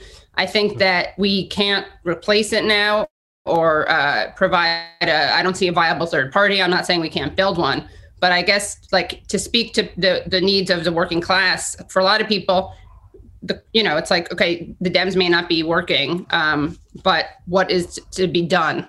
To quote our good mm-hmm. friend. In well, the meantime, well, that, that's a that's a critical question that you raise. I mean, the, these uh, again, the, these are all real differences about uh, disagreements about what is to be done. How do you fight Trump? How do you fight fascism? How do you fight dictatorship? I mean, as I as I said, uh, you know, Trump tried to overthrow uh, democracy in the United States and establish himself as, as a dictator. And the response of Biden is, we need the Republican Party. No, they, I totally agree. Yeah. Yeah, they've just won the presidency with a, the popular vote margin of 7 million. They have both houses of Congress. Why? Why is it that they need to, to you know, that, that their central concern is uh, making sure that the, the, the, Republican Party continues to be a, a major uh, major power in, in American political life. Because ultimately, in, in my view, ultimately, the Democratic Party and the Republican Party speak for two sections of this financial oligarchy. When Obama says there's an intramural scrimmage between uh, you know, the, the Republicans and the Democrats, they mean that. They, for both of them, the enemy is on the left. The enemy is, is socialist opposition in, in, the, in the working class.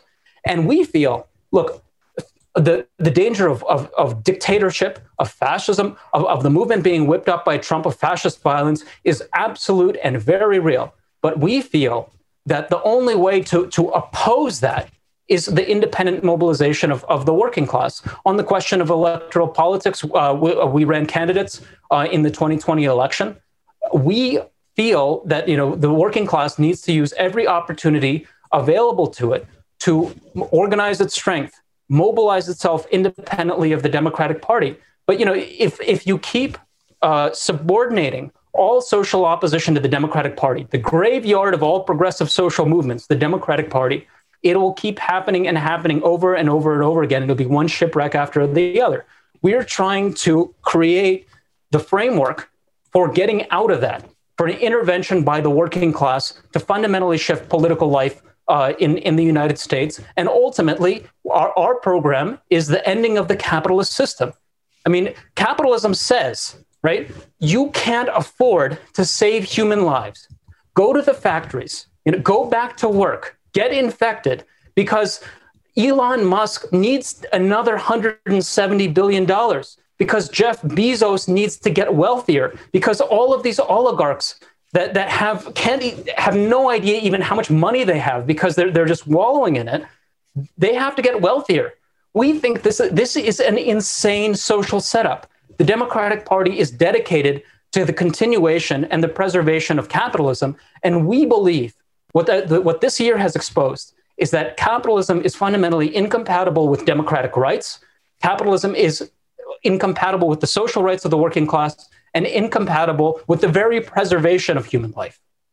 Are you okay? Well, I have two questions. First, uh, just just not to harp on this too much, but going back to Sanders, there was I know an intramural argument w- within his campaign that they lost their ability to influence the Democratic Party when they took away the threat that they wouldn't that that Bernie would not support uh, Biden in the general election, uh, and there's an argument to be made that basically, uh, uh, you know, millions of progressives who put their faith in, in this candidacy essentially lost their political power in that moment. Uh, I was just wondering what your take is on on on that, and then sort of be, you know, going forward. You're talking about organizing the working class and setting up committees everywhere. What def- are you concerned at all about, you know, uh, a movement that will define you as you know, an irresponsible populist uprising that, that needs to be put down or, or, or taken off the internet. Look, uh, what, what Sanders did was was totally predictable. I mean, if you if you look on the, the analysis of the World Socialist website, we, we weren't surprised when he, when he you know rolled over and supported Clinton. We weren't surprised when he rolled over and supported Biden. uh, we warned about this because we believe that this is essential to the type of politics that, that he represents. He does not represent, and Democratic the Democratic Party politics does not represent an alternative to the capitalist social order. He's ultimately subordinated to capitalism, and he's subordinated to the right wing political setup in the United States. So we feel that you know it wasn't just some some great tactical mistake.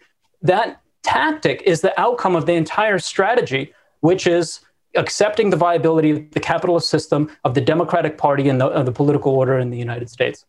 With regard uh, to, to you know, the, the threat of, of uh, criminalizing political opposition, working class opposition, yes, we are absolutely concerned about the attempt to uh, delegitimize political opposition or even criminalize political opposition uh, in the United States. When we were talking earlier about the uh, hearings that were held in 2017, 2018, figures like Adam Schiff and Mark Warner uh, claimed basically that left wing viewpoints were the effect of Russian disinformation, that uh, critical statements, you know, statements critical of the political establishment of war, uh, would be amplified by Russia and therefore had to be suppressed. And the entire censorship drive was was within this this framework that you have to that oppositional or basically the, the political opposition is disinformation that political opposition is fake news. Sort of the genesis of this argument uh, was was uh, the argument made by Hillary Clinton in her book when she says that WikiLeaks is sort of the, the genesis of fake news. But WikiLeaks, what, what WikiLeaks put out about Iraq and Afghanistan was is not fake news. It's true news. It's what U.S. imperialism actually did in Iraq and in Afghanistan. And, and there was an effort to uh, delegitimize political opposition, on the part of, of, the Democrats and their associated organizations. It was an effort to, to censor left wing political viewpoints, socialist political viewpoints. On the part of Trump, uh, there's you know the open effort to to criminalize uh, left wing politics to say that, that socialism uh, should be should be effectively illegal. For both factions of the political establishment, their enemy is is on the left, and and we think that uh, it's it's critical that, that the, the working class be as intransigent in the defense of its own social and democratic rights as the ruling class is in, in its effort uh, to de- delegitimize and, and suppress political opposition by the working class. It's so funny because, you know, they call it fake news. It's literally like primary source documents. There's nothing you can, there's nothing fake about it. Um, and yeah, this argument that that's what the Russians, you know, that's what you sound like Putin. That's a Putinist talking point. It's just such a lazy, censorious, smearing. what, Matt? Sorry. It, it, worked. I guess it did work, right? But I mean, yeah. look, you had Susan Rice saying that George, yeah. George Floyd, um, uh, George Floyd protests were pro- look like the the uh, meddling of Russia. Uh, Kamala Harris said that the controversy over um, Kaepernick um, protests was because of you know was done by Russia or instigated or amplified by Russia. It's really scary. And and then of course, man, I talk about this a lot, but like the war stuff, you know, everyone is you know w- wants Trump to be saber rattling with Putin. Um, and something that always drives me crazy is this narrative that he's this unprecedented existential Cheeto Mussolini threat and also needs to be harder and more belligerent. No, well, with regard to this this question of the, the, the, foreign policy and and and you know because there's there's two elements. What are the goals of the Democrats' effort to say that all opposition in the United States is all political opposition is the result of of Russian meddling? The first goal is an attempt to delegitimize political opposition. And in this, they're they're using the script of the McCarthyites, right. the John Birch Society, that basically everything would be fine in the United States. You know, Jim Crow was great; everybody loved it. It's just that the Russians are, you know, uh, causing trouble and outside agitators and that sort of thing. I mean, it's really the it's it's the the same argument that was used over and over again in order during the Cold War to delegitimize political opposition has now been been leveraged uh, by the proponents of, of, of censorship but on, on, the on this question of you know the the um, the foreign policy is is, is also a very significant element of, of this this question because yes there's the element to say that that political opposition in the United States is not legitimate but the entire focus of the opposition of the Democrats to Trump has been the claim that he's not sufficiently tough on Putin right? That that he needs to punish Putin, that he needs to be more aggressive against Russia, and now more and more more aggressive against China. Uh, they have sought to to demobilize mass political opposition that exists to, to the Trump administration. And that really, I mean, you saw millions of people demonstrated, uh, you know, on, on, on, on against him after the, the election. Uh, he, he, his policies are immensely unpopulated, unpopular. The policies of herd immunity, his anti-refugee policies, you know, the, the entire pro-Wall Street orientation of, of, of his government, totally, it, it is not popular, is not supported in, in broad sections of the population. But the goal of the Democrats was to keep that opposition subordinated to their their differences with Trump, which is that he was insufficiently aggressive against in, the, in their pursuit of great power conflict, particularly with Russia. And I think that reality is also an argument for why you can't, you know, base yourself or orient to the Democratic Party, because their central concern uh, was, with regard to opposing Trump was that he's insufficiently belligerent you know, and and the, the argument is okay. Well, you have to support this party, uh, be, even though it's it's basically arguing a pro pro war stance because that's the only way to oppose Trump. But we, well, I think that. Th- I mean, I do think that people like Ro Khanna, um, who work across the aisle to try, you know, and, and Bernie Sanders. I mean, I, I do think that one of the major kind of points that I would disagree with you on, um, even though I agree that there's with a lot of your systemic analysis, is that kind of there isn't a difference between some Democrats and the Democratic leadership. And I do think that people who are they're not as anti-imperialist as one might like, but I think it has a concrete difference when you have Democrats like Ro Khanna um, and Bernie Sanders, you know, trying to stop the funding of uh, Saudi Arabia's war on Yemen. Well, uh, in 2016, I believe it was on Meet the Press, uh, Sanders was asked, you know, what, what foreign policy uh, under his administration would look like. And I think it was Chuck Todd who asked him, uh, would you know, would there be drones? Uh, would there be special operations? And and uh, with regard to you know Obama's drone murder policy, Sanders said drones, all that and more. Uh, Sanders, that, that's a direct quote. drones, all that and more. Yes. You know, we're going to talk about it. We're going to yes. talk about it. When, when, yeah. Yes. Basically, exactly the way that, that you, you said it. Uh, because he ultimately, you know, accepts the framework of, of American imperialism. Uh, one key difference between uh, what, you know, the, the, the politics of the Democratic Socialists of America, Sanders, and, and the World Socialist website is that the World Socialist website are, are internationalists we say, you know, we take seriously Marx's line, workers of the world unite. And we, our opposition to war is not the, the criticism, for instance, of, that Obama or, or, or Bernie Sanders made of the Iraq war. Well, it's not the best use of America's resources, you know, to, to particularly invade Iraq. You should maybe invade somebody else or maybe not invade someone. We do not accept the framework of American imperialism.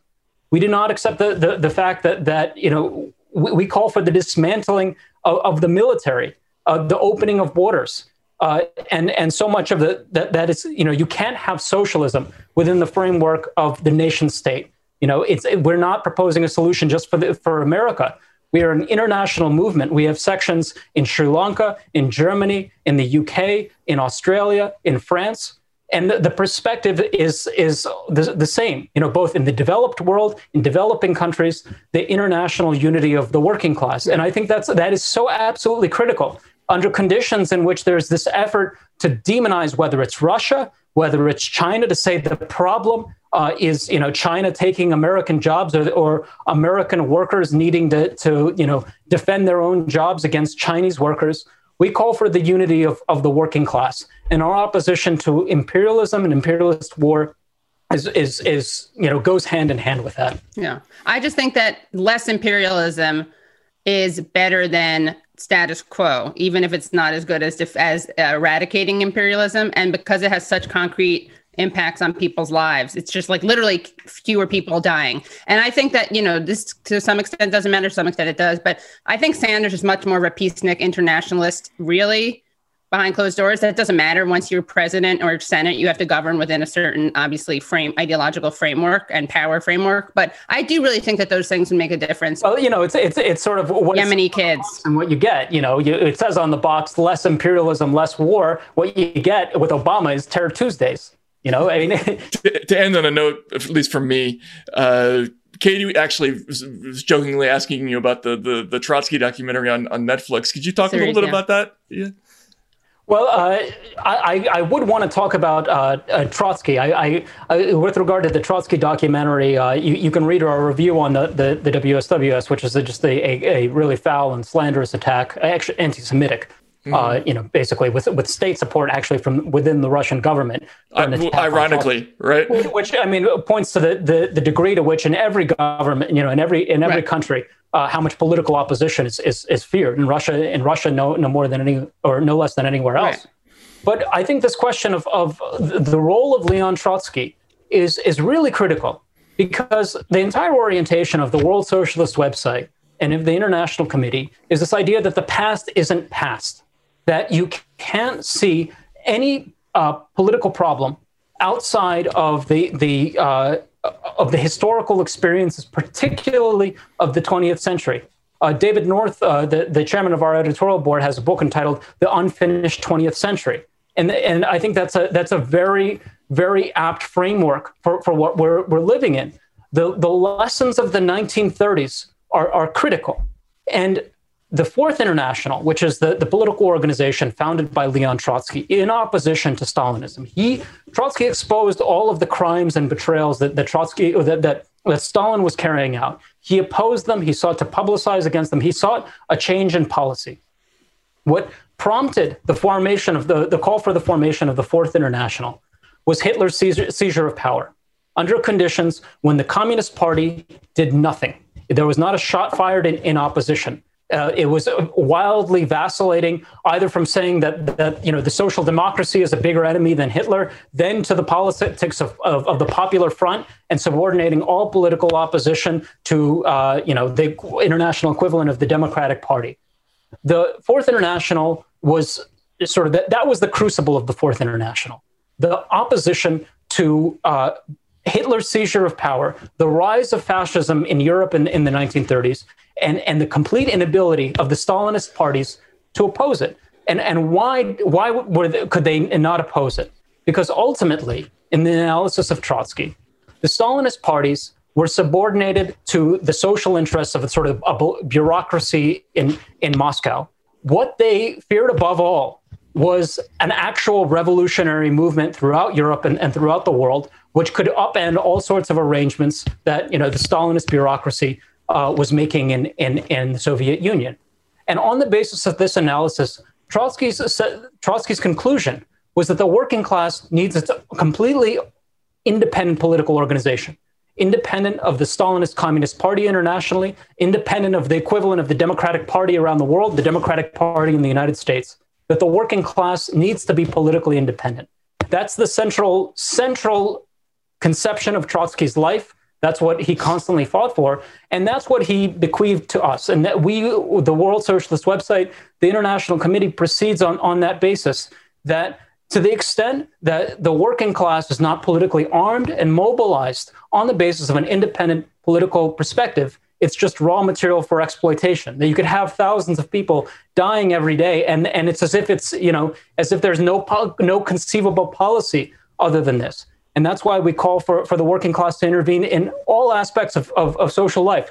The, the necessity to save human lives in the pandemic, the necessity to defend democratic rights, the necessity to fight social inequality and for, for, for you know, the, the redistribution of wealth and the provision of the most basic social necessities for millions of people. I mean, this is a country in which, right now, as we speak, millions of children are hungry. Tens, tens of millions of people are, are, are hungry under conditions in which the, the financial oligarchy have more wealth than anyone can imagine. It's a completely mad social order, and we think it's critical that the working class opposes it. And I think there are growing signs of that happening. Excellent. Well, Andre, thank you so much yeah, for uh, for so coming much. on. Always, I mean, I, I, encourage people to who haven't done so to check out your website because there's a lot of, uh, you know, in addition to to everything else, there's there's a lot of uh, interesting and surprising reporting uh, that that you've done. A lot of a lot of courageous stuff, and um, uh, so definitely encourage people to check it out. Thanks so much for coming on, and having having a talk with us, and uh, wish you luck. Thank you very much. I really appreciate it. Wow, that was interesting. That was great. It really was. I mean, look, I, I, I disagree with him about a lot of things, and and um, you know, my my politics are obviously a lot different. But I, You're I much more of a Stalinist than a Trotsky.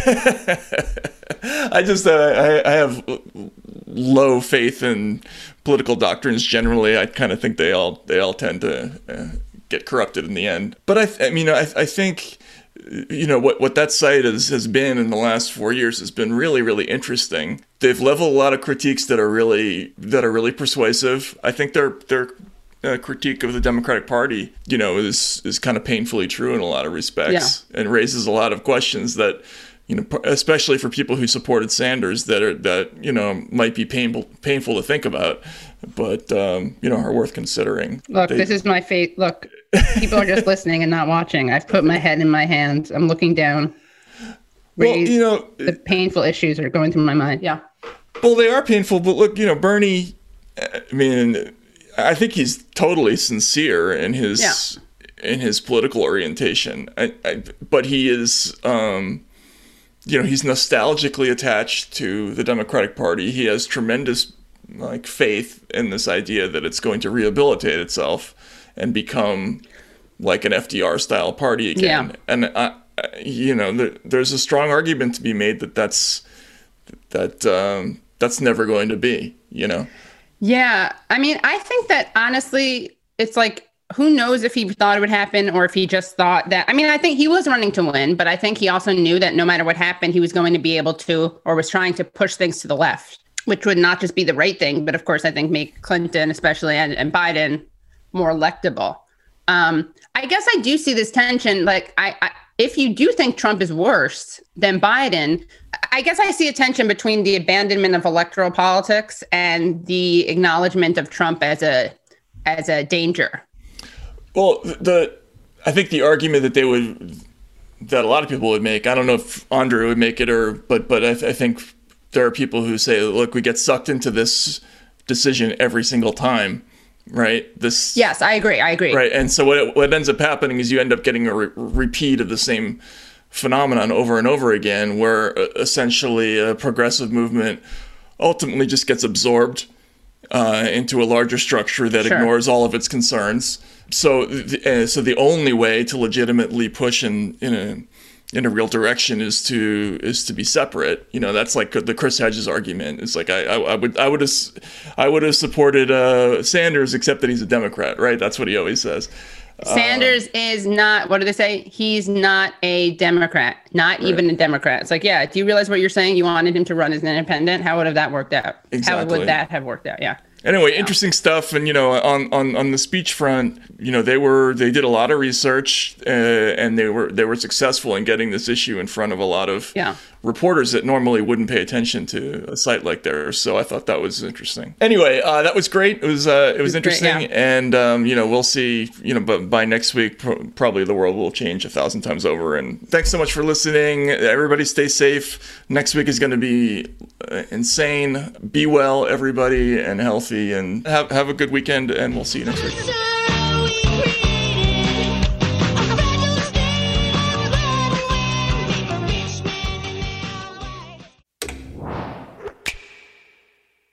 The Ed Mylett Show showcases the greatest peak performers sharing their journey, knowledge, and thought leadership. This is one of the all time best pieces of advice ever given on the show. Actor Rainn Wilson. The number one thing that psychologists point to with young people of why they are struggling so much in this mental health epidemic is they don't have resilience. So, how do you build resilience if you don't understand suffering itself? The Ed Mylett Show is available on YouTube or wherever you listen. Hi there. Sorry for the interruption, but are you enjoying this show on Google Podcasts? You should know that the Google Podcasts app is going away this spring. That's right, going away, gone as in no longer available. You can still enjoy this show elsewhere though. Try out Spotify or Amazon Music, or maybe TuneIn is more your style. Whatever app you switch to, be sure to follow so you never miss the next episode. And thanks for listening, wherever you listen.